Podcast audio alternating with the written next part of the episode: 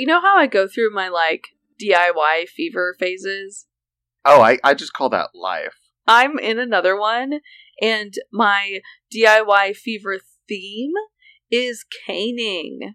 I can't stop Oh. looking at caning DIYs. You know, caning, not something I'm into. Also, just makes me think of like old people hitting children in school. No, Tyler. No, I I know it's the you know woven grass fabric stick thing.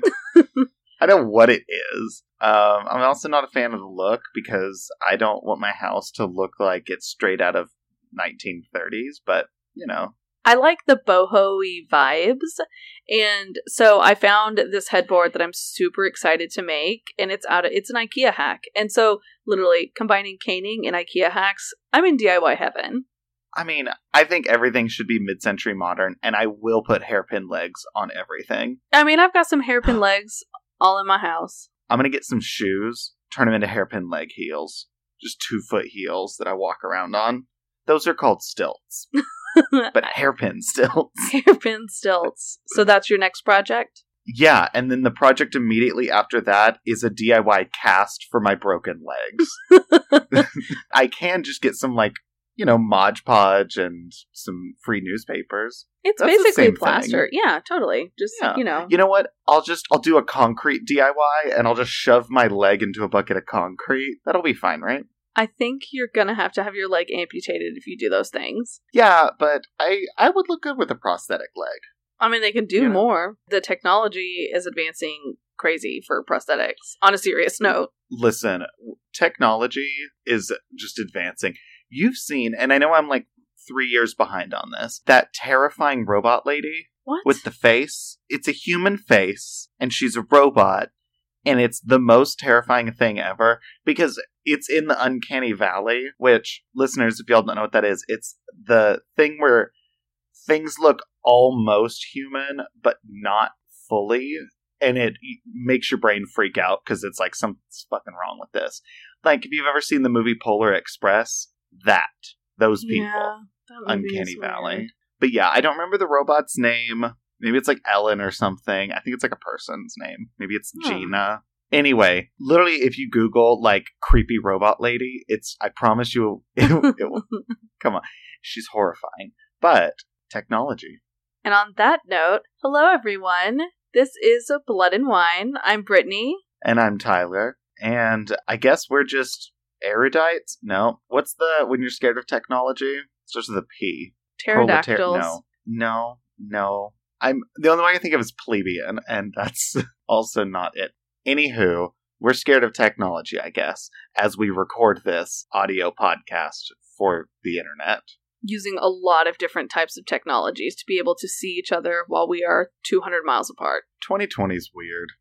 Oh or I guess God, the future's yes. weird, and we're in the future. Like I, I fully, I'm like, no, this isn't the present anymore. This is just the future, and it's just dystopian. Dude, the future is the present. I'm not high right now, but but you might think it. Well, let's dive on into this episode because it's going to be a doozy. Before we get to the topic and all of the that shebang, I want to tell you guys about Patreon.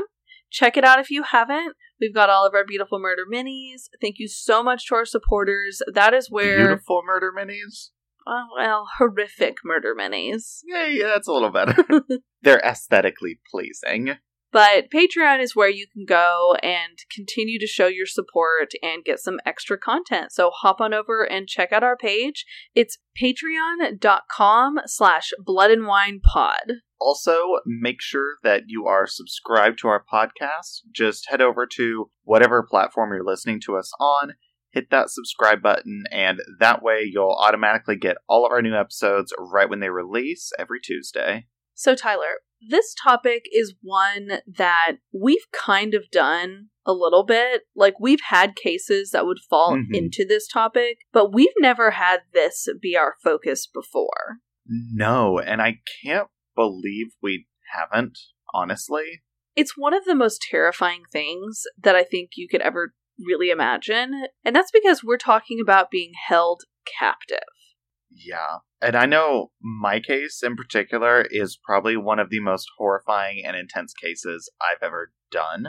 So it's, it's just so much. And I think one of the big parts of it is we've done things like torture, but held captive, like by definition, it is torture and it's a long time period. A lot of the cases, yeah, to be I guess, and I uh, honestly I didn't look this up, but in my head it makes sense for there to be a difference in like kidnapped versus held captive. Held captive is that longevity and that length of time that you're being imprisoned. Yeah, and I mean you can definitely. I don't know. I guess you could say that you know someone's held captive for a day, but that yeah. When I think held captive, I think like months and years. So that that's our horrific topic for the day. And so before we get into that, let's get into our wine. And we're doing something a little bit special this time. Yeah, for this episode, if y'all checked out our Instagram and stuff, and I think we might have mentioned it like last episode, Brittany visited me here in Austin last weekend. And we had wanted to because we were together like oh we should like do a wine together but okay you know how are we gonna do that well we got the same wines, but there's a twist because we got two different wines, but it's the same one and it's one bottle. What? We got two cans of wine. That's what we did. I don't feel like you described that very well. We got four cans of wine total, two each. and we each took one of both different wines. So basically, we're going to try the same wines, and there's two different wines. There's a lot of wine, lots of wine in this episode. I think that's exactly what I said. Um, but anyway, I'm going to take over the first one and describe the wine. We're both going to drink it. And then at the mid episode break, in between our cases, Brittany is going to describe her wine and we're going to open that one. Yeah. So, Tyler, what's the first wine that you've picked for us? So, the first wine we're drinking today is the Artwork Artistic Wines Rosé from Modesto, California. It's a can of rose, and to be honest, it was kind of difficult to research, mostly because when you type in artwork rose, artwork ot- artistic rose wine, a lot of Etsy popped up, and and there's like no website on the can or anything. So the only thing I could really find was um, from the HEB grocery store website, like where we bought it. So I don't know if it's an HEB exclusive. I don't think so, but who knows? If you've ever seen this can of wine elsewhere, then it is not. But they describe this wine saying that uh, their delicious rosé brings the art of our vineyards to your fingertips. It invites you in with a nose of red berries and stone fruit, the palette showcases a fresh, crisp, dry style, boasting flavors of watermelon and apricot with balanced acidity. The wine is silky, it has a medium bodied mouthfeel, and it's rounded with a really delicate dry finish. And they said it pairs really well with slow roasted chicken or a grilled peach crumble, which sounds gross. No, that actually sounds really good. I hate cooked fruit. We I think we've talked about this and how you're wrong. It's a gross texture, like apple pie filling. You're no. a gross texture. Yeah. Yeah. I've been in quarantine for six months. We all are. yeah, well, there you go. I haven't been able to get Botox in a year. I'm a gross texture. but anyway, this can of wine was like $3, and a can of wine is a half bottle. It's 375 milliliters. A bottle 750. So it's a little more than two glasses of like proper pour, but it's a it's a one glass Tyler pour. No, it's two. But yeah. Also, Brittany, when you drink canned wine, do you pour it in a glass? Because I definitely didn't grab a glass. I'm just gonna drink it out of the can like a plebe. Um, you can do that. I grabbed a glass. Well, I should go grab a glass then, right? It's wine. You just, I mean, you can drink it out of the can. You absolutely can. But like, drink it out of the can like it's a natty light and I'm an 18 year old frat boy. You could do that, but I like drinking my wine out of the glass. Also, it's one of those things that if you don't realize a can of wine is a half bottle and you drink it out of the can, you drink far more than you imagine. So, yeah, I'm all about a glass. Okay, well, then I'm gonna uh, go grab a glass so you don't judge me. All right, glass in hand. Let's uh let's open these up. Okay. Mm, it smells like wine. It does. It kind of sprayed my desk. Yeah, cans will do that. It's also just weird to pour something out of a can and it not really be fizzy. I mean, there's some bubbles. There is, but I think it's more so just movement. Also, it's a dark pink. It is. Well, when they said it was a medium bodied, I don't know if I've ever had a rose I would call medium bodied, really. This is interesting. Are you smelling red berries and stone fruit? I'm not really smelling anything.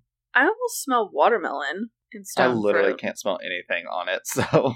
It's because you filled your glass so high. No, it's because uh, it's not aromatic. Well, I need this wine. So, cheers? Dude, you know how my day was. I definitely need this wine too. Cheers. Cheersing with a can is weird. It is really weird. Hmm. I don't know what to think. It's not bad. It's not great. It doesn't taste like a whole lot. No. I get a bit of a fruit taste. Like it's not as dry as I would prefer, but it's not sweet. I definitely would not call it sweet. It is still a dry rosé, Yeah.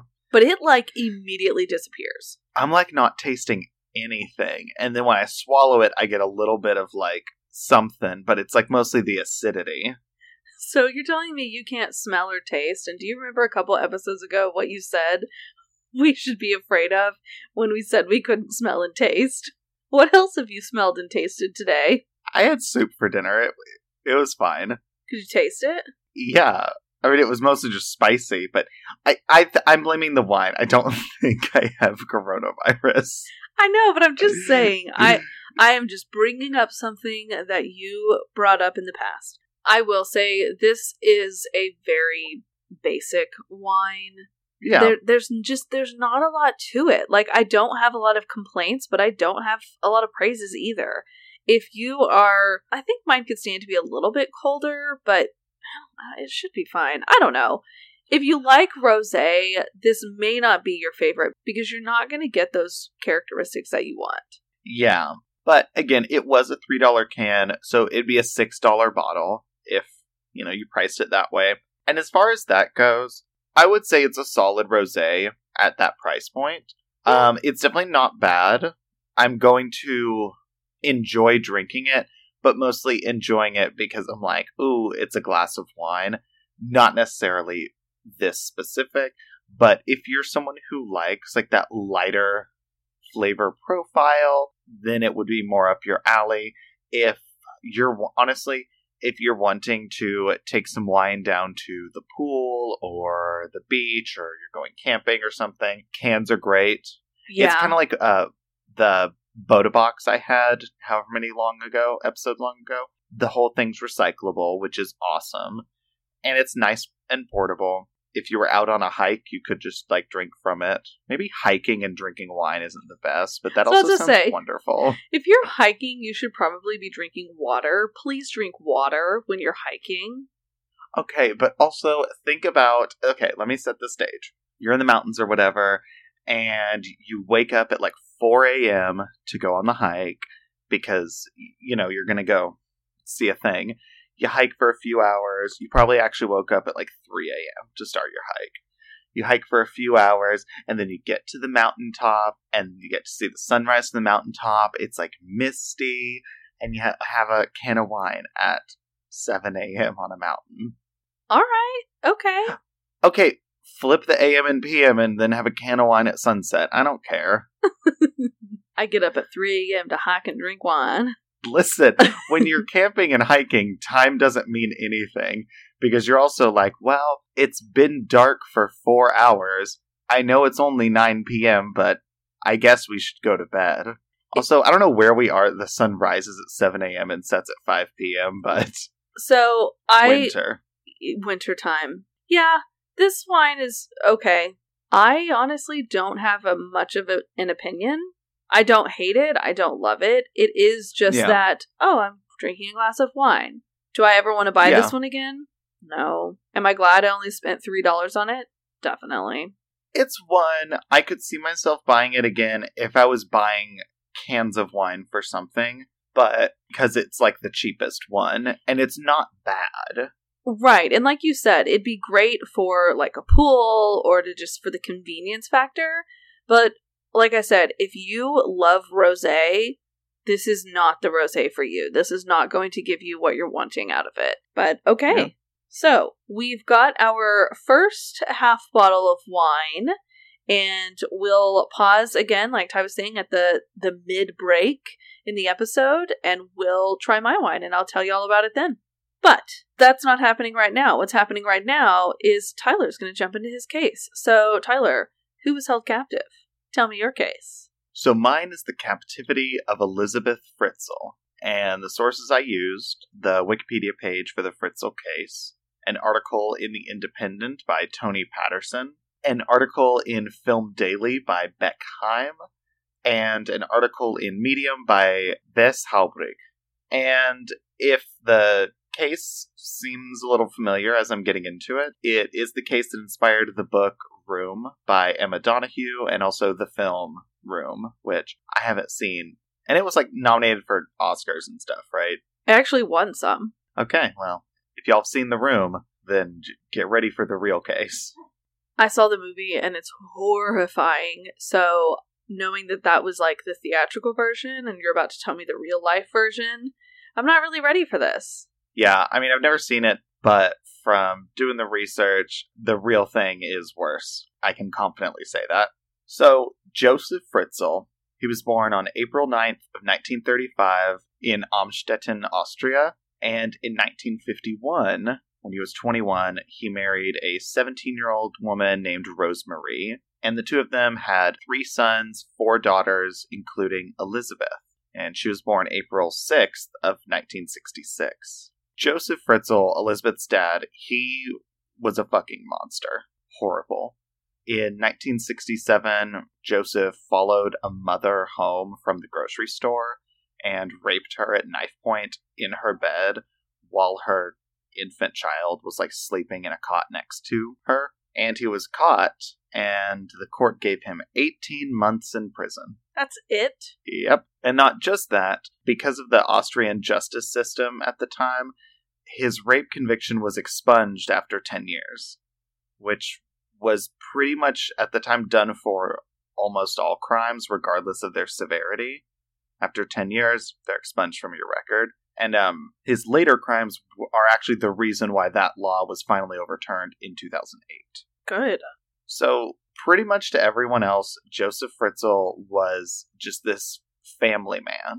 Everyone in the town was like, "Oh yeah, he like he just seemed like the prototypical dad." And at their house, he was like a structural engineer or something like that. So he was very good with like construction and design and stuff. And at their house, he started this big expansion he wanted to build. Um, it included this huge like labyrinth cellar that was under the outside rear of the house, like under the backyard. And then on top of the house, he was built like s- several different apartments. Lots of rooms. Yeah, lots of rooms.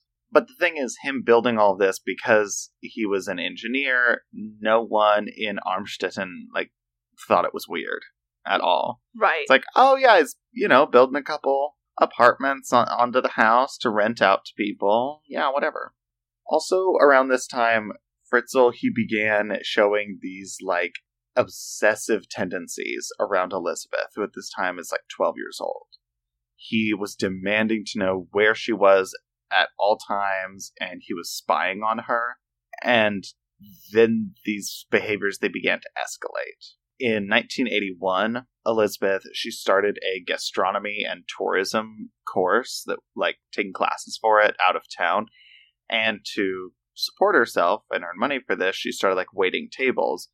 And that infuriated her dad because she was gaining some level of independence away from him.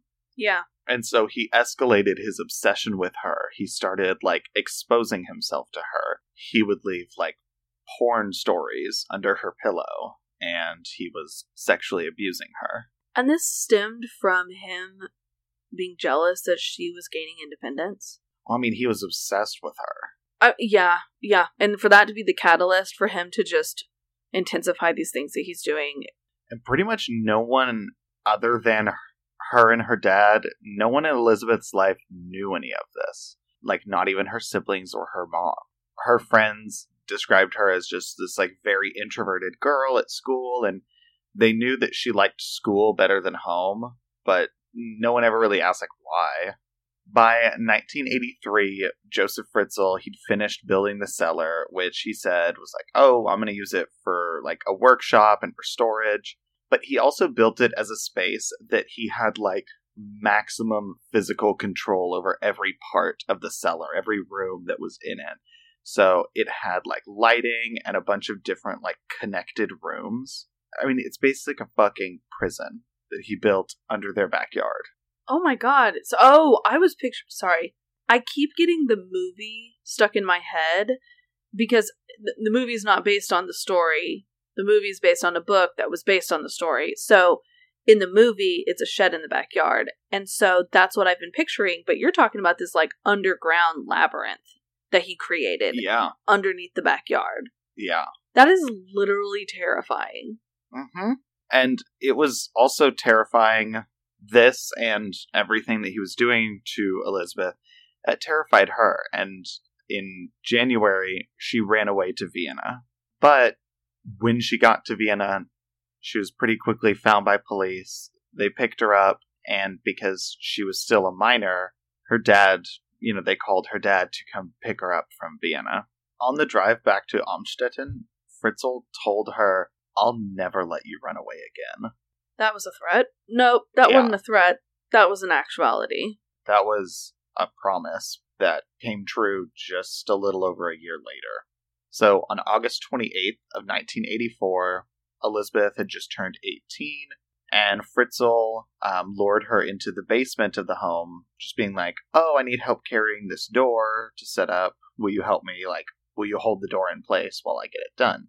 And what this door was, is it was the door to this like labyrinth chamber that he built. And so he had her get on the other side. So she's like in the hallway of the chamber. He's in the basement. And then he seals her inside. Oh my god. Locking her in this labyrinth.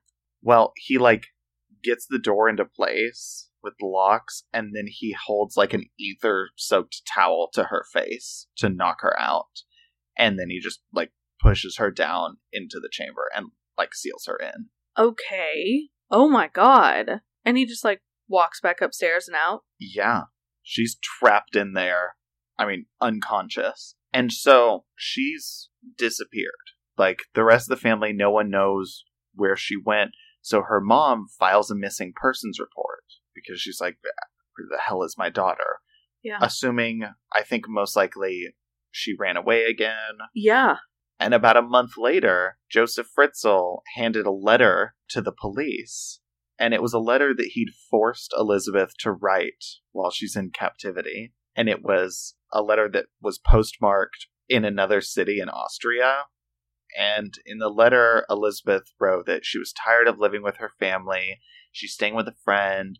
And she's warning her parents not to look for her or she would like leave the country. And Fritzl's like, Yeah, I got this letter from her, you know, in the mail. See, it's postmarked from this other town. And I think she probably joined a religious cult. Does his wife not know about this labyrinth in the backyard? She knows that, like, he built something, but again, he was saying, like, oh, it's his, like, workshop and storage. And he's an engineer, so, you know, have him having a place, like, draw designs and build shit. She's like, okay. Yeah, but I hate that underlying and you're not allowed to go there. It just makes Yeah. me think of so many monsters we've talked about before who have like this area in their own home when they're where they're doing sick shit and their wife doesn't know about it because they're told like not to go there. And I'm just like, Yeah. come on. If I am ever in a relationship with someone and like married and they try to pull the like, oh, this is my space, you can't come in, I'm gonna be like, oh, I'm sorry, who pays for half this house? I can go wherever the fuck I want. I don't care if it's your craft room. That's cool. You can do your crafts in there. But if I need to go in there and get something, or if I want to go in there and just stand, it's my goddamn house. Well, and it's like Jerry Brudos' wife wasn't allowed to go into the garage. that kind of thing is just crazy to me, which is why I asked if she knew it was there. Now, him constructing that without her being aware would be very impressive because that was seemed like a huge undertaking. Yeah. But I wonder if she ever had that moment of like, what is he doing down there? But again, like, I'm sorry, I have so many thoughts because it's like you were saying everyone thinks he's this great guy, and so I'm sure she never imagined that he was keeping their daughter down there. No, I mean, I think he was like a very much like obsessed with his work and stuff, and I think it would not be difficult to believe him when he's like, "Oh, that's my space where I go to like, you know, sit down and draw blueprints and design shit. Like that's my working space." And she's like, "Yeah, that makes sense. You're like a structural engineer and shit." Yeah. But, you know, once the police got the letter and everything, that was kind of case closed. Like, okay, we know where she is and she ran away, but she's an adult now, so that's that. Oh, God. And so Elizabeth would remain held captive in the chamber for the next 24 years. 24 years? Yeah. She was 18 when he locked her in there, and she did not come out until she was 42. I am in such shock right now. I can't even imagine that length of time. That is almost like your entire life. I mean, it's longer than she spent more time when she got out of that. She had spent more time in the chamber than out in her life. And also remember, it's like underground. Yeah. There's no windows, there's no sunlight, nothing. So, over the next 24 years, Fritzl visited Elizabeth in the chamber almost every day. He would bring her food, other supplies, but also over the course of 24 years, he raped her at least 3,000 times. I don't even know how to comprehend that number and what she went through. Yeah. And because of how often that was happening, it was basically impossible to avoid getting pregnant. Right.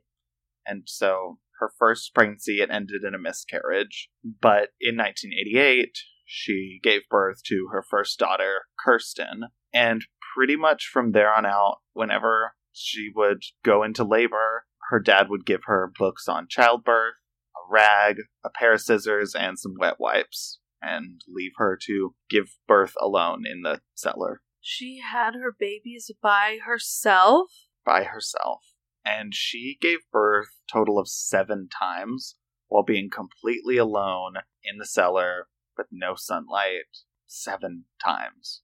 Her second child, Stefan, he was born in 1990. He would later in life grow up to have like horrible back pain because he grew up to be five eight, and so he couldn't fully stand up in the cellar. Like the roof wasn't that high. Oh my god, how tall was the roof? I mean, I'm assuming since he was five eight and had to like always lean over in it, I mean it was probably like just a little over five foot tall. He was never able to stand up. No. In August of 1992, her third child, Lisa, was born and she had a heart defect.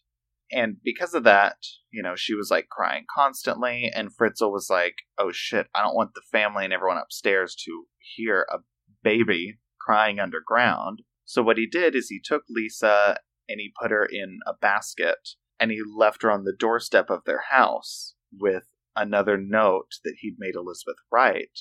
And basically, this note was like, I gave birth, here's my baby, like, I want her to live with y'all. Again, still with the like facade that she joined this cult. So that way it wasn't like he was getting rid of the child, he was just bringing the child into their lives. So because I didn't know if you were going to go down the path of he wasn't allowing these children to live or but it it seems like he's caring for these children. I mean, not in a good way by any means or are you about to go into some really dark stuff, even darker? We're going to go into some real dark stuff. Elizabeth's mom, Rosemarie, she, you know, found this baby from her daughter on the doorstep and was like, oh my god. And I guess she could tell the baby was sick, or, I mean, probably she was just like, oh shit, baby on the doorstep, we need to go to the hospital, get her checked out. Right. But she was able to get, like, emergency surgery and pretty much lived like a normal life upstairs with the family um, that she thought, you know, oh, I'm being raised by my grandparents. So because she had the heart defect, and just all because he didn't want the family to hear her crying and like I guess run his whole fucked up plan, Yeah. she got to live in the house. Which it frightens me that she was still around him. Yeah. Eventually, three of the of her children, Lisa, Monica, and Alexander, would, you know, be removed from the cellar when they were babies, left on the doorstep in baskets, and the three of them would live upstairs with Elizabeth's parents. And like social services were aware like, oh, baby's on the doorstep, and they would make like regular visits. Right. And they authorized them as foster parents. Because to everyone the stories were checking out. This man is so deranged that like how sick do you have to be to come up with this type of plan? I know. It's horrifying. After Elizabeth gave birth to her fourth child in 1994, Fritzl allowed them to enlarge their prison from 380 square feet to 590 square feet, or 35 square meters to 55 square meters. Which, like, so she was living down there all this time in a studio apartment sized space. Yeah. But how he allowed them to expand it is he made Elizabeth and the children like dig the soil with their bare hands to enlarge the room for years. Oh my god, so they had to literally like tear down the the wall of their own home and dig it bigger. Yeah. Well, they they had to just dig the walls because like remember they're underground. So downstairs in their prison, they had a TV, a radio, and like a VCR. They had a little fridge that they would keep the food in that Josef would bring down to them, and then they had like hot plates that they would cook it on. Elizabeth taught her children how to read and how to write. And remember, Josef has like full control over everything. And sometimes to punish them, he would just like turn off the lights for days, or he would just refuse to deliver food to them for days. I have no words right now. Like I just feel sick. It's horrifying. And it, at this time, Elizabeth, she's had four children. Lisa's living upstairs. Three, she and her three of her kids are all downstairs. Kirsten, Stefan, and Felix. And Josef Fritzl told them that if they tried to escape, they would be gassed. And he also told them that they, if they tried to like open the door or unlock the door, that they'd get an electric shock and they would die. And he's an engineer. I mean, shit, he built this whole place, so I'm sure Elizabeth is like, no, I absolutely believe that that is 100% true. Of course, yeah. Everything else she's seen that he's done, it is. So why would she not believe him? One of the most horrifying things I saw in one of my sources is in one of the apartments that Josef Fritzl had built on the house, you know, because he'd, when he'd built the like dungeon, he'd also built on apartments and rented them out. And there was one person that like rented a room in the house on the ground floor for like 12 years. And they claimed that sometimes they would hear noises coming from the basement and coming from underground. And Fritzl was just like, oh, it's faulty pipes and it's the gas heating system. Like, don't worry about it. But he was hearing Elizabeth and the kids. Can you imagine the horror you would feel once you realized what those sounds actually were? If you were that man? Yeah. Who'd lived there for 12 years. He heard so much. But I mean, it's underground, it's muffled. So it might really have just been, you know, muffled sounds of like banging and stuff that, oh, yeah, that totally is pipes. It's the pipes, yeah. But no, it was them cooking and living and being trapped down there. In April of 1996, Elizabeth gave birth to twins, Michael and Alexander. And Michael, when he was born, he had really bad breathing problems. So Fritzl, he just allowed Michael to die. And once he died, he took his body and just threw him into the furnace at the house. Oh my god. Alexander was one of the kids that was basket babied and lived upstairs. So now we flash forward to April 19th of 2008.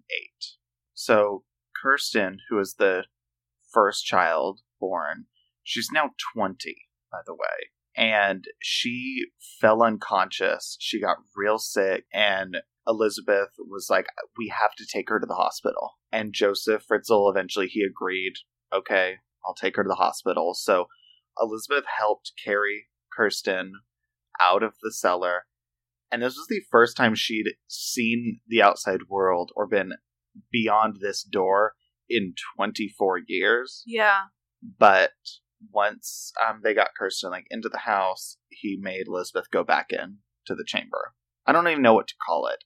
I don't want to call it the cellar, but I don't know, dungeon. It's the dungeon. Yeah, it is absolutely a dungeon. Josef then called an ambulance and Kirsten was taken to the local hospital and she was admitted she was in serious condition. She had like a life-threatening kidney failure and a little bit after that Josef got to the hospital and he claimed he'd found a note that Elizabeth had written and he like showed it to the doctors. I'm not 100% sure what it said, but he's like talking about the note and Kirsten's condition with the doctor who's taking care of her, Albert Reiter. And the doctors and nurses and just the medical staff at the hospital, they were confused because Fritzl's story was it was not adding up.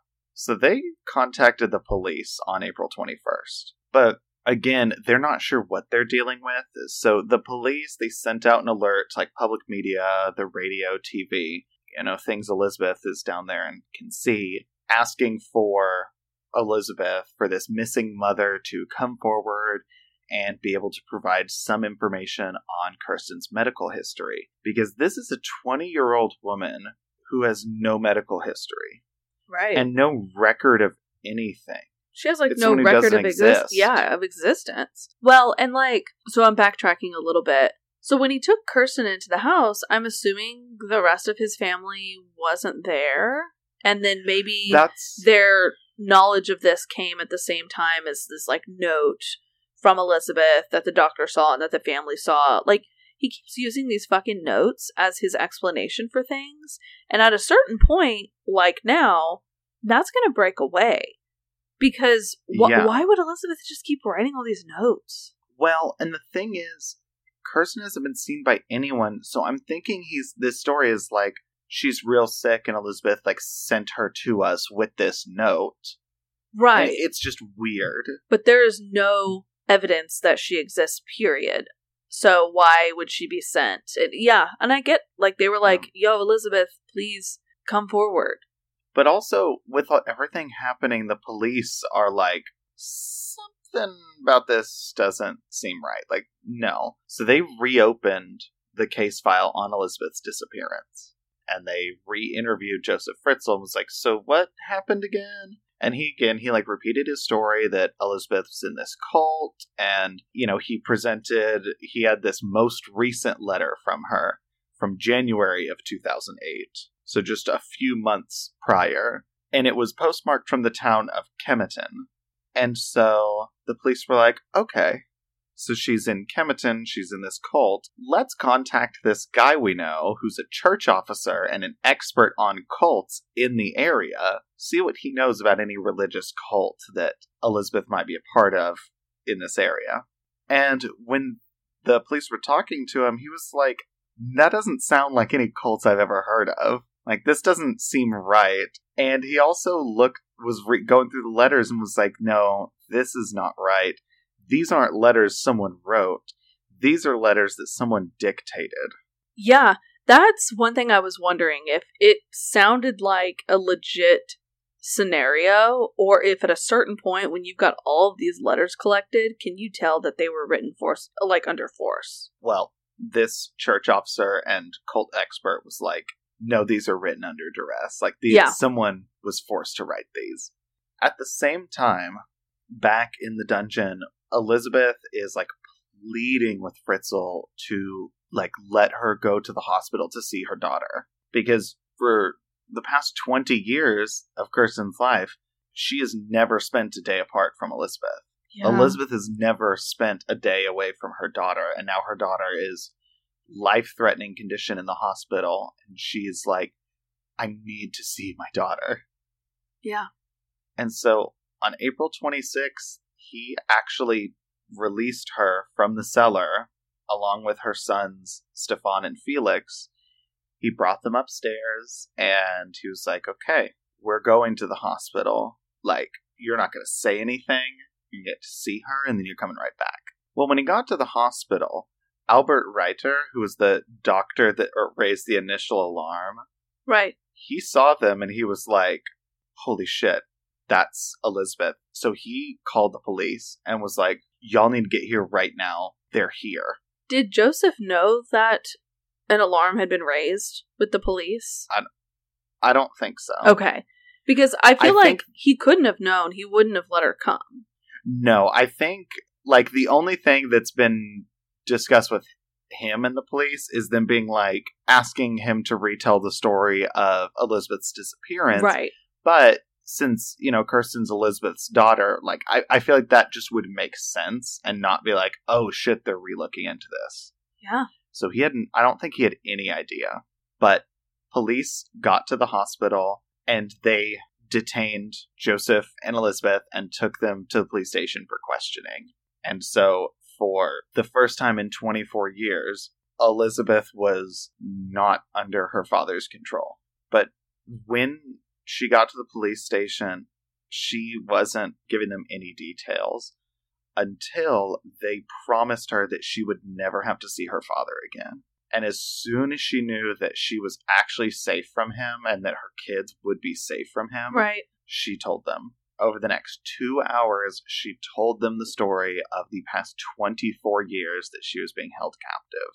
She told them how her dad had raped her and forced her to watch pornographic videos. He would then make her reenact them in front of her children in order to humiliate her. And then, shortly after midnight that night, police officers completed the interview and Josef Fritzl was arrested. Finally. It is about damn time. Yeah.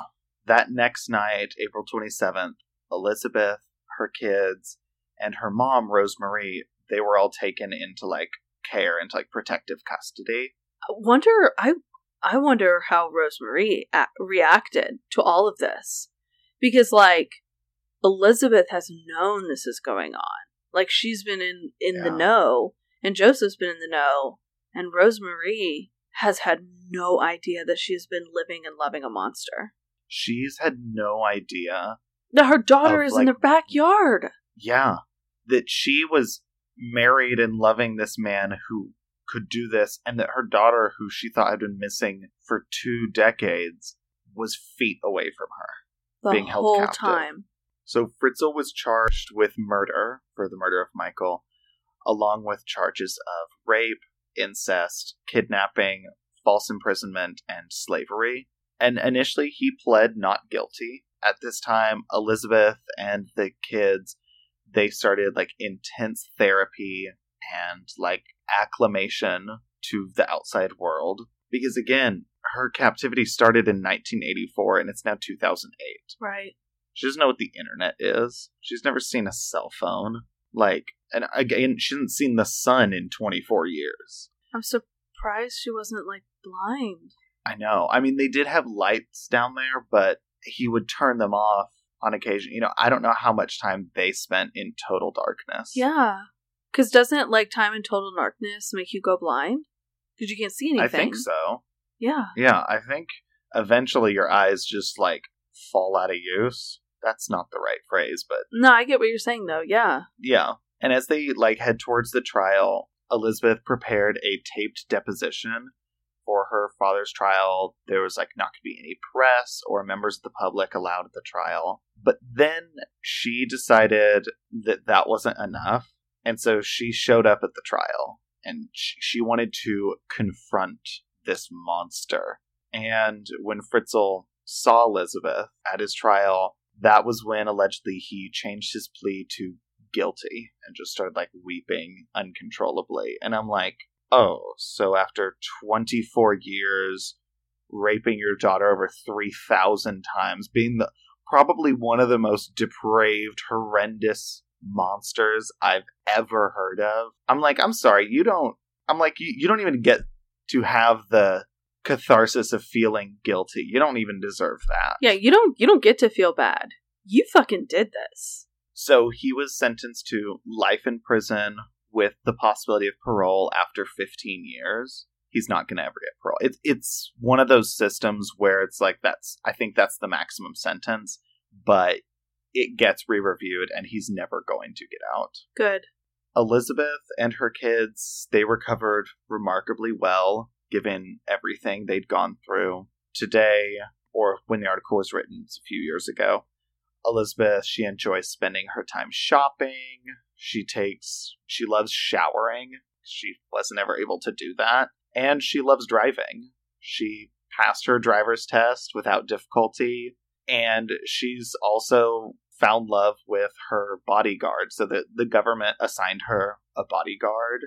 And of course, the two of them fell in love and he seems i don't know he seems like an amazing guy Yeah. the article described him as like almost this like big brother type of guy to her kids and like just being an awesome guy and also if anyone fucking deserves to fall in love it is elizabeth Yeah, and she finally had an example of what a good man is. She's never known Yeah. that. She's only known her father, Yeah. who was a monster.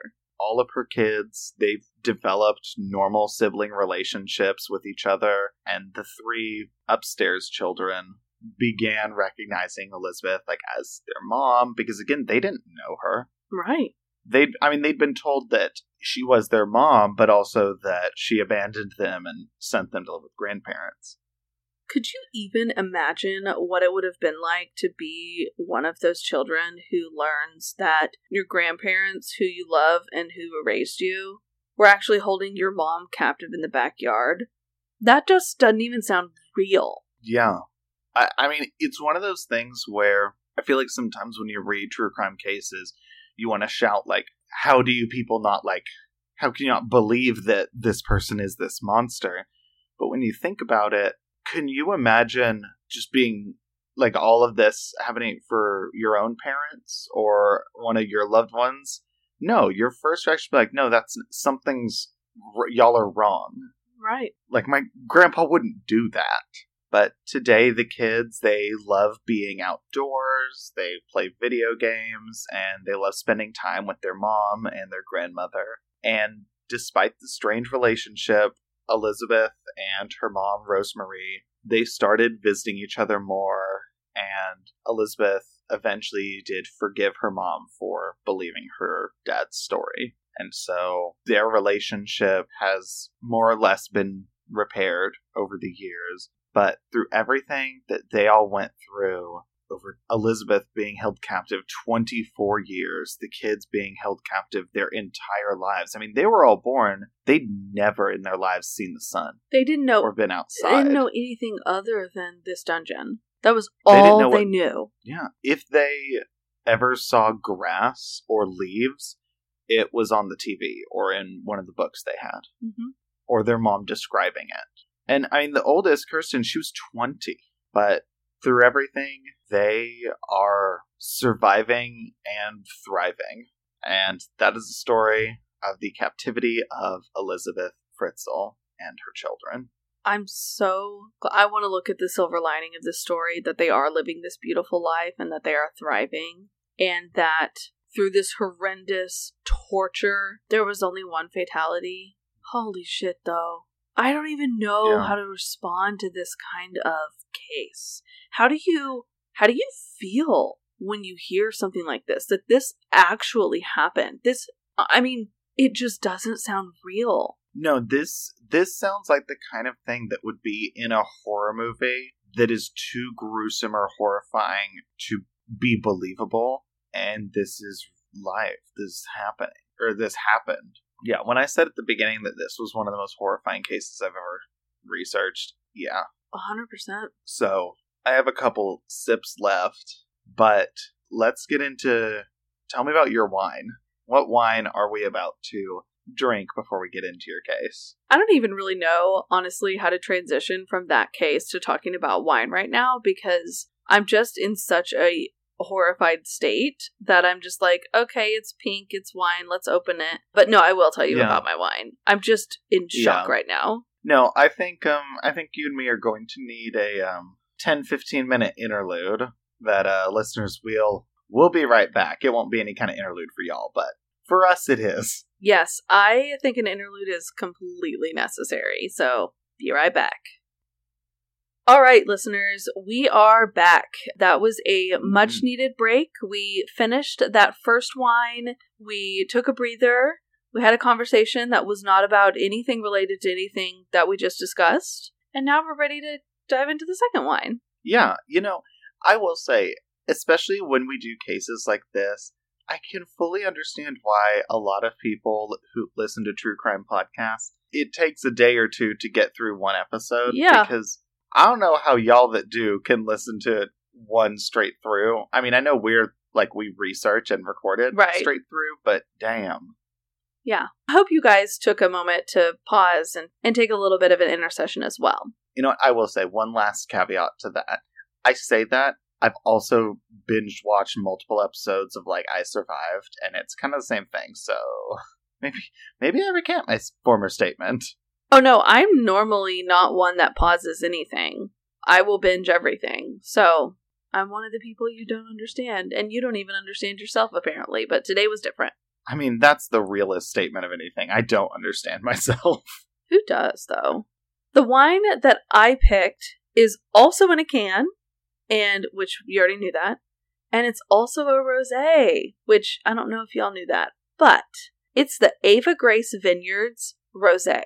This is one of the prettiest cans. It's almost like this mosaic of shells, like pink shells. yeah, it's given me like Art Deco, Mother of Pearl rose vibes. like 100% why I picked this can. It was so pretty.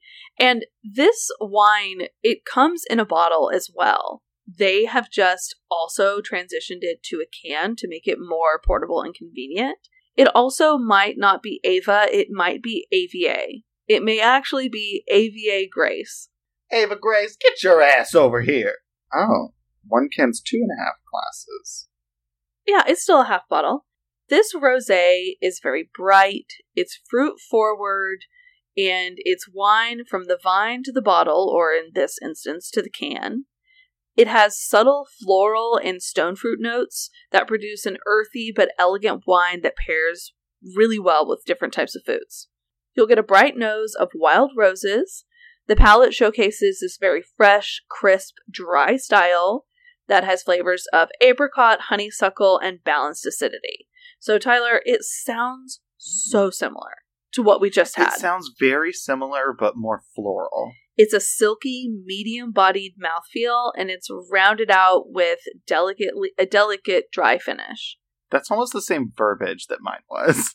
So, it's at this moment that I would like to point out something that Tyler and I noticed right before we started this episode, not when we picked out these cans. Mine was bottled by the AVA Grace Vineyards in Ripon and Modesto, California. If you remember, Tyler's was also canned in Ripon and Modesto, California. So we are not 100% sure if these are different wines or if they are the same wines. And we've talked about things like this before. So, in one of our past episodes, we were mentioning wines at Trader Joe's, not the Trader Joe's wines, just wines that they carry, that sometimes have a different label and name, and they're not associated with the vineyard because of just the low price point and what they're able to do. So, when Tyler was saying that he couldn't find information except for on the HEB website, I'm really wondering if these are not the exact same or just insanely similar wines. I mean, it's kind of like when you go to a supermarket and you're like, "Oh, do I want to buy the name brand Fruity Pebbles or do I want to buy the like bag with the blue kangaroo on it that's Fruity Pebbles?" It's actually the same thing from the same factory. Exactly. And this can was $5, I believe, so almost double the price of yours. Last thing I'm going to say before we pop these open some of the suggested food pairings are slow roasted chicken and vegetable carbonara, or wow, Tyler, you're going to laugh your ass off. Grilled peach crumble with mascarpone cream. Oh, I think we're about to drink the exact same wine again. Damn it, I- I'm not going to be able to smell or taste it then. So, listeners, I, full transparency, had not completed my notes on the wine when Tyler talked about his. Otherwise, I would have totally recognized that peach crumble because, again, You would have clocked that. I would have clocked it. It sounds really good to me. So, okay. We may be having the exact same rose, which is hilarious because by no means was that our goal. All right. Well, You ready to open these up? Let's do it. bottoms up. Oh, it just sprayed my forehead. Just like the last can. That one got my desk. Oh. Does that look identical or what? Yeah. I'd be kidding myself if I said I think it looks a little bit lighter. I think I'm just trying to find a difference that doesn't exist. I know. When I first poured it and it like had the bubbles from pouring, I was like, oh, it's a little lighter or peachier. Now the bubbles are gone. No. Can confirm, cannot smell a thing. Can confirm smells the same. I've got a little bit of a fruity note and we're not going to be able to tell the difference. Oh my god. Tyler, how did this happen? We could have bought four cans of the artwork one. I know, damn. You know what? The final test, though, is absolutely the taste. It is. So, cheers. Cheers. Yeah, I'm pretty sure that's the same wine. hmm There's no difference. Yeah, I think that's the exact same wine. I 100% feel the same as I did earlier. Yeah, copy paste our previous comments. It's fine. How weird is that? I just feel like duped. I know. I feel like I feel lied to. Well, it's one of those things that like we couldn't have figured this out in the store because my description was on it and a lot easier to find. Like I went to the Vineyards website. Yours was just on HEB's website, but it's literally like word for word the same. And mm-hmm. I just this is yeah, I'm having that moment of like, okay, you've got name brand and you've got the off brand that's the same stuff, just in different packaging. Which, by the way, if you didn't know that when you shop, flip the cartons around of your shampoos, look at your store brand, look at your name brand.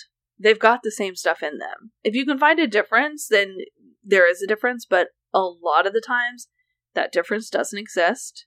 So just if you are trying to be more budget friendly or you're in, in a position where you need to cut back a little bit, COVID is real, you guys. It's it's real. We've got to look at the money we're spending. Look at brand labels and stuff. Because really, you can find the same stuff that's cheaper. And uh, if Yeah. you want rose in a can, I'm telling you, if you can go to an HEB, get artwork and not AVA, it's the same thing. Sorry, AVA. Yeah. I mean, they obviously pr- are producing both of it. oh, no, it's the same. I mean, my wine is the Old Navy and yours is the Gap. Mine's probably the Banana Republic because it's a really pretty can. It's the Gap.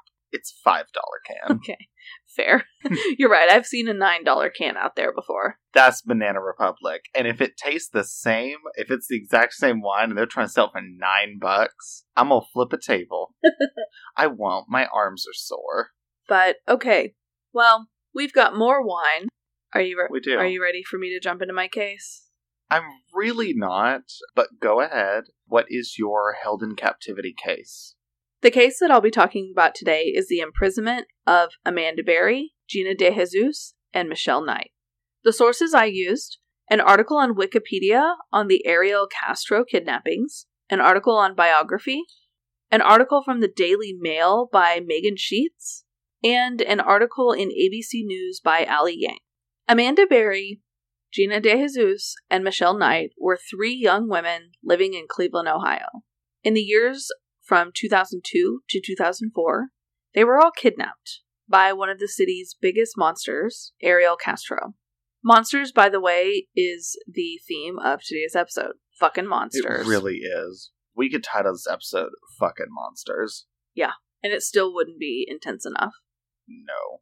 Ariel Castro worked as a bus driver in the Cleveland Metropolitan School District until he was eventually fired for bad judgment, which that included things like making an illegal U-turn with children on his bus, using his bus to go grocery shopping, leaving a child on the bus while he went for lunch, and leaving the bus unattended while he took a nap at home. What the fuck? He's not a great guy. Like right off the Uh, bat, no. you can tell his judgment kind of not there. Not a good one. Yeah, no. Castro kidnapped his victims by offering them a ride. He drove each of them to his home, lured them inside, took them to the basement, and restrained them. So the first of his victims was Michelle Knight. She disappeared on August 23, 2002, after she had just left her cousin's house. At this time, she was 21 years old. So on the day of her disappearance, she was scheduled to appear in court for a child custody case involving her son Joey, who was at the time custody of the state. Michelle had had some difficulties in her life. She was currently homeless, and therefore she didn't have custody of her son. Because she was an adult, there were very limited resources spent on investigating her disappearance. Authorities basically believed that she ran away voluntarily because she was really mad about losing custody of her son. But Castro had kidnapped Michelle. He took her upstairs, tied her hands and feet together, and pulled her up using her hands, feet, and neck, and he left her there for three days without food. That's only the beginning. Amanda Berry disappeared on April 21st, 2003, so a few months later. And this was on the day before her 17th birthday, so she was 16, much younger than Michelle. She was last heard from around 8 p.m., and at this time she had called her sister, letting her sister know that she was getting a ride home from her job at Burger King. But she never made it home. Castro took her to a bedroom, and she said it was just really dark and he never turned on the lights. And there was a smaller room off of the bedroom, maybe like a big closet. And Amanda was taken in there. Castro pulled down her pants, and it was at that moment she she knew that whatever was happening was not going to be good. Castro chained her to a pole and left her in a dark room with a television on. Initially, the FBI considered Amanda a runaway until about a week after her disappearance when an unidentified man used her cell phone to call her mom. When her mom answers, he said, I have Amanda. She's fine and will be coming home in a couple of days. FBI, they were able to narrow down the phone's location to about a 30 to 40 block radius, but despite exhaustive search measures, they couldn't find Amanda. Georgina Gina as she was called, Lynn De Jesus, she went missing at the age of 14. So Castro's getting younger and younger. Yeah. She was last seen at a payphone around 3 p.m. on April 2nd, 2004, and she was on her way home from school. She was in middle school. Castro had a few children with a former wife, and one of their children was a girl named Arlene. Arlene had called her mom for permission to have a sleepover at Gina's house, but her mom said no and said like no sleepover tonight, and so the two girls parted ways. So what's what's really sick about this is Gina was friends with his daughter. Yeah. Arlene turns out to be the last person to see Gina before her disappearance. Gina was under the impression that Castro was picking her up to drop her off at home she knew this man. It was her friend's dad. And she's like, cool, totally. Yeah, take me home. So there was no one that witnessed her abduction. And an Amber Alert was never issued. What? Why? I don't know exactly why. And it was one of those things that infuriated her parents. They also didn't understand why an Amber Alert wasn't issued. She was 14 years old. Gina tried to fight Castro off, and she screamed for help when he brought her into the basement and he chained her up. But her cries were drowned out by all the radios playing in the basement and in the living room.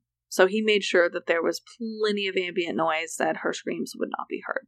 God, I wonder if Michelle or Amber heard her. I'm sure they were there. That's just also such another layer of horror that they're these young women who've already been kidnapped and chained up and they can hear this little girl screaming and they know he's got another one of us. Yeah.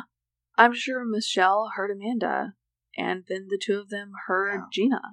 Officers actually visited Castro's home only one time following the kidnappings to discuss an unrelated incident. So they weren't even there under suspicion that he had anything to do with this. But Castro wasn't really? there. Yeah, no, no suspicion. I'm surprised they didn't talk to him even after Arlene was the last person to see Gina. I know. When they knocked on the door to try to talk to him for an unrelated this unrelated incident, he actually wasn't home. And so they interviewed him elsewhere. And what's gut wrenching about that is those girls were there at the time. They were in the house. So Castro kept the women chained in his basement for years before he moved them into barricaded rooms upstairs. They were fed once a day, and they were actually only given things like chips or crackers or snacks as their meals. Castro isolated them from each other and locked them in separate rooms. So these three women who were experiencing the same thing, they never had a relationship with each other because they were kept divided and they couldn't even talk to each other. They didn't even have each other. No. So even in this together, they were still alone.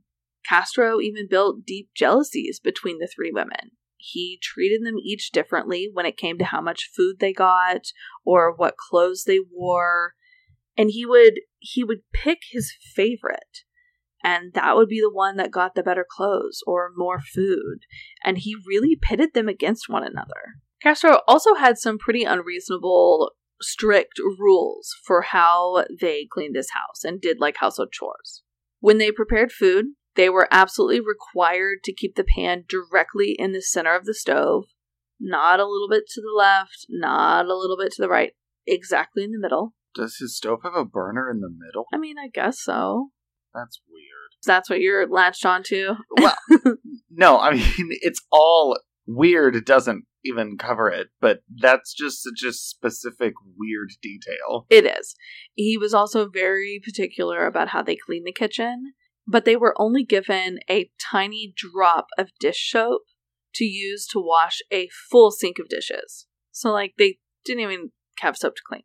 Additionally, he limited the amount of soap that they were allowed to use to wash themselves. And they were actually only allowed to shower once or twice a week at most the three women did keep diaries, and the diaries they they were really difficult because this is where this is where they describe what was happening to them. I would never ever in my life want to read them. No. They they would speak of forced sexual contact, of being locked in the dark room, of anticipating the next session of abuse, of the dreams that they would have of someday escaping and being reunited with their families, of being chained to a wall, of being held like a prisoner of war. They'd write about missing the lives they once enjoyed, the emotional abuse they suffered, his threats to kill them, being treated like animals, of this continuous abuse, and of how they just wanted to be free. They desired freedom.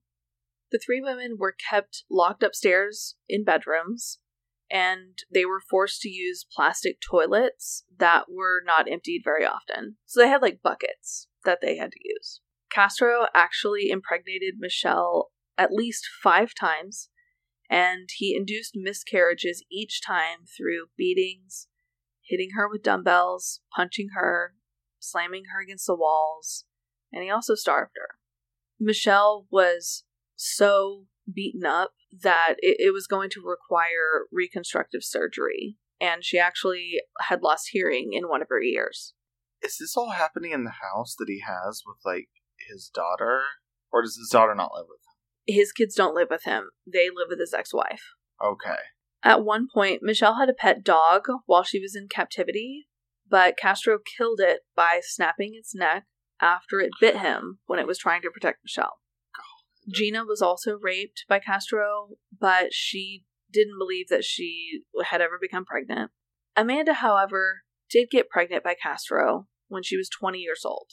On Christmas Day 2006, Castro allegedly ordered Michelle to help out with the birth of Amanda's daughter, Jocelyn. And the birth took place in a small inflatable swimming pool, and Castro threatened Michelle and said he would kill her if this baby did not survive. And there was a certain point when the baby stopped breathing, but Michelle was, thank God, able to resuscitate Jocelyn. And this is also probably one of the first times Michelle and Amanda are meeting each other.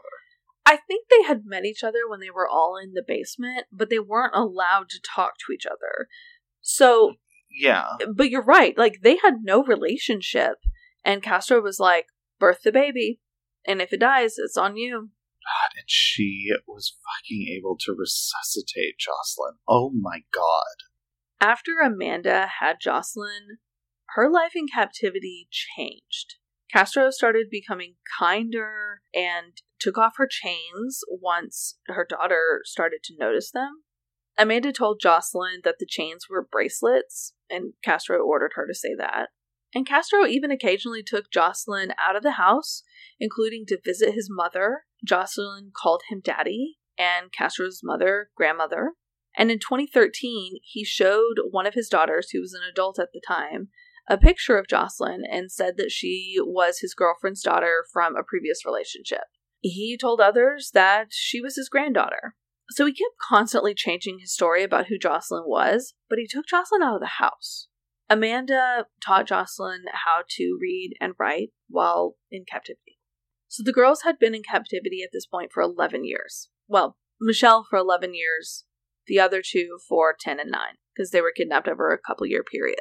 Yeah. And on May 6, 2013, Amanda was finally able to make contact with Castro's neighbors, leading to her escape with her then six year old daughter, Jocelyn, and to the rescue of Gina and Michelle by authorities. Did it say how she was able to contact the neighbors? Yes. Castro left the house that day, and Amanda realized that he failed to lock the big inside door. However, the exterior storm door was still bolted. She didn't attempt to break through this outer door because she really thought that he was testing her. This is something that Castro had previously done.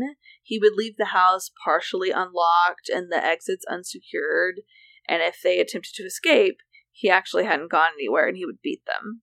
So instead of trying to completely escape, Amanda screamed for help when she saw the neighbors through the screen. So again, like she was half of the way out. There was still one door, but mm-hmm. she was able to scream.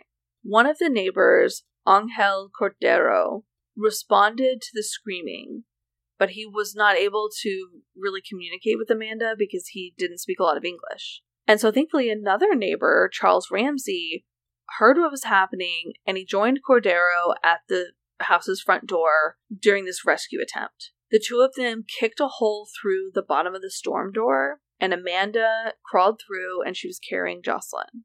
Ramsey said that Amanda told him that she and her child were being held inside the house against their will, and with Ramsey's assistance, she called 911 and she told the dispatcher, Help me, I've been kidnapped and I've been missing for 10 years and I'm here. I'm free now.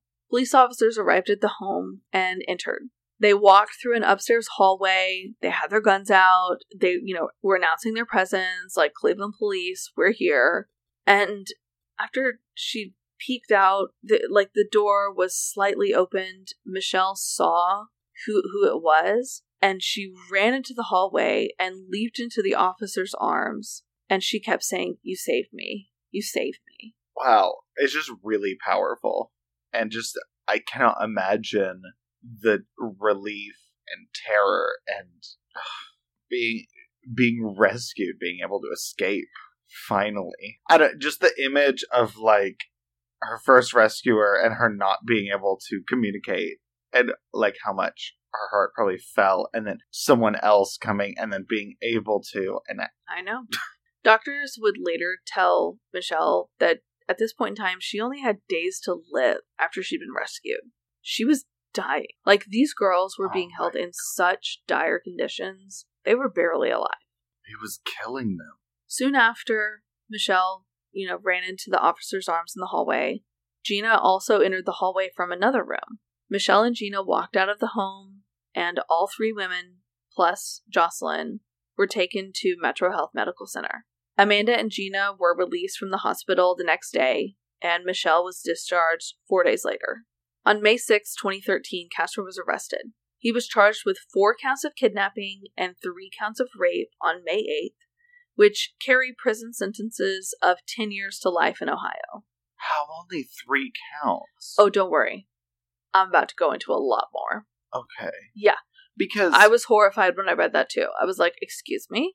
Okay, because from my understanding, like in my case, if it had happened in America, where I more understand legal system, I'm not even going to say the word understand it, but like you know, three th- it, it could have been three thousand counts. So a grand jury returned a true bill of indictment against Castro on June seventh, so about a month later. It contained 329 counts, including two counts of aggravated murder under different sections of the o- Ohio Criminal Code for his role in the termination of uh, one of the women's pregnancies. Because I told you he, like with Michelle, he, he Yeah. forced miscarriages. Like- but these indictments only covered the period from August 2002 to February 2007. So then, a little more than another month later, on July 12th, a grand jury returned a true bill of indictment for the remainder of the period after February 2007 through May 2013. This brought a total of 977 counts, 512 counts of kidnapping, 446 of rape, 7 of gross sexual imposition, 6 of felonious assault, 3 of child endangerment, 2 of aggravated murder, and 1 of possession of criminal tools. But five days later, on July 17th, Castro pleaded not guilty to this expanded indictment. What? So, Castro recalled each of the three abductions in great detail during his interrogation. And being totally transparent, I am not really sure when this interrogation happened because he was saying he was not guilty, but when he was interrogated, he was talking about everything that he did. He indicated that these were all unplanned crimes of opportunity. Castro also didn't have any type of exit plan, for lack of a better phrase, and he did think that he would eventually be caught. He referred to himself as cold blooded and a sex addict. He compared his addiction to alcoholism, and he was just like, oh, I'm a sex addict, like, oh, gotta do it. No. Police also found a suicide note in his home, and in this note, he discussed the abductions and he wrote that his money and possessions should be given to the kidnapped women if he were ever caught. The level of I like don't even know how to put it into words. It's kind of like like how in my case when Josef like broke down in the court and was like feeling guilty, how he doesn't deserve that. This guy does not deserve whatever good feelings or nobility or whatever the fuck he probably got out of being like, well, I'm gonna leave this to them. I'm a good guy. No, you're a fucking monster. He was. You don't deserve to feel good about anything in your life ever. Castro did eventually plead guilty on July 26th, so like just a few days later, to 937 of the 977 charges against him, including charges of kidnapping, rape, and aggravated murder. And this was all a part of a plea bargain which called for consecutive sentences of life in prison plus a thousand years, all without parole.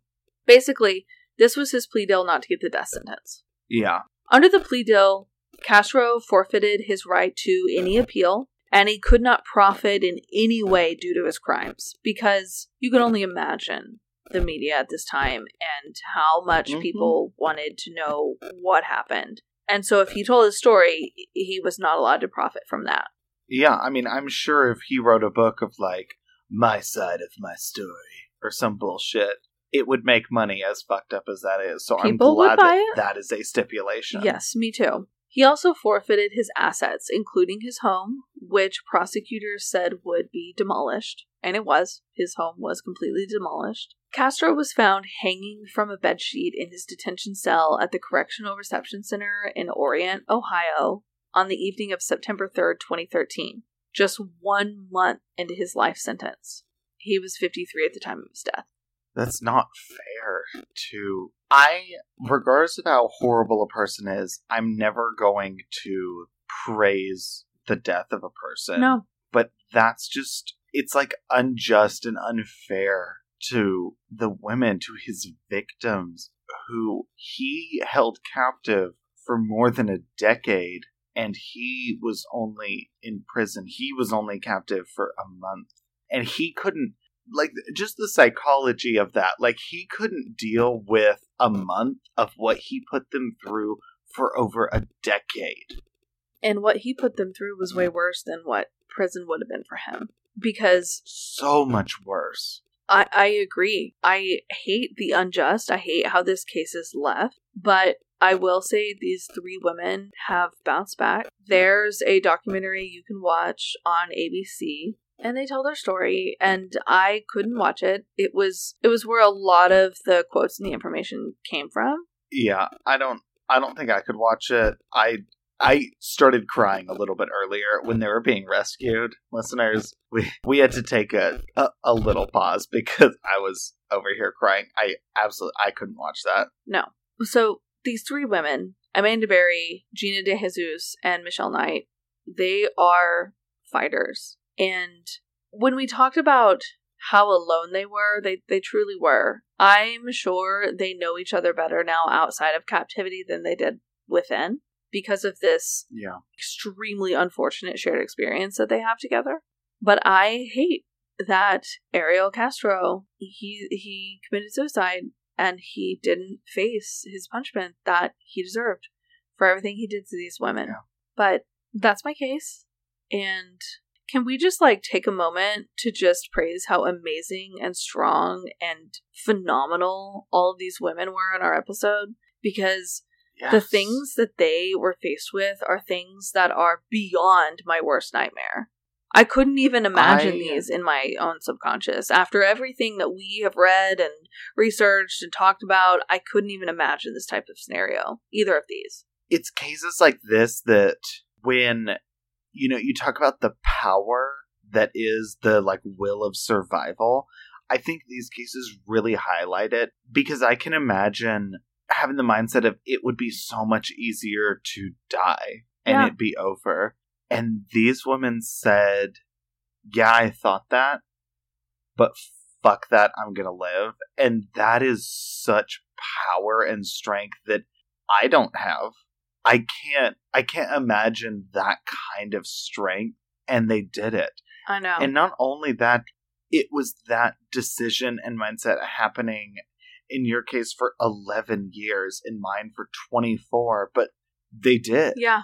and they said you know what I'm going to fight even if it takes the rest of my life however long that may be I'm not giving up I'm going to fight for my life and my right to exist and live. And like Gina was 14 when she was kidnapped I know. and she was captive for 9 Yeah. years. I mean, that's she went through puberty and growing into an adult in captivity and she still said, "You know what? I'm going to fight for this life, for this adulthood that I don't know what it is. I'm going to fight for it." What an episode, man. An episode that was I I confidently think one of our most intense and also not a survivor episode, but it's a fucking survivor episode. It is. Well, I'm glad I still have a couple gulps of wine. I'm gonna need it for our decompression after this episode. So feel free if y'all need to uh, spiritually decompress with us after this. We're there with you. When you hit you know, pause or like don't play next episode in your car and you just kind of just drive with this radio off for like five miles and you're like, shit, we're there with you. We're in the car with you. We're in the back seat, but we're wearing our seatbelts, so don't Yep. worry. And on that note, I guess, if you enjoyed this episode, if you love our podcast, make sure to head over to Apple Podcasts, rate and review us, leave us those five stars, and write something. We love hearing what y'all have to say. We love reading y'all's reviews. It's amazing. It really is. And be sure you like and follow us on social. We are on Instagram and Twitter at Blood and Wine Pod. We're also on Facebook, Blood and Wine Podcast, a tr- or Blood and Wine, a true crime podcast. I think that's our full title on Yep. Facebook. So be sure to, to hop over, like and follow us, what, look at our content, share messages, share your content, talk with us. We we just love conversing with you guys. Yes, we do. And honestly, we all need as much human contact as we can get these days. Damn right, man. So if you just want to message us and be like, I had a rough day at work. How are y'all doing? Do it. We're here for y'all. Do it. We're here. Sometimes We're at home. we too. just want to sit. I mean, uh, like literally, probably the first thirty minutes that Brittany and I hop on, we just like talk and catch up. Granted, we talked on the phone an hour prior every time we record, but uh, that just like I need to talk to another person about my day is so important, regardless of the times. But now, even so much more so. So you know what? If you're like, y'all, I just need to vent And this is what my boss did today. Queen, we are here for you. We absolutely are. And with that, this is Blood and Wine signing off. XOXO. Bye, you guys. Bye.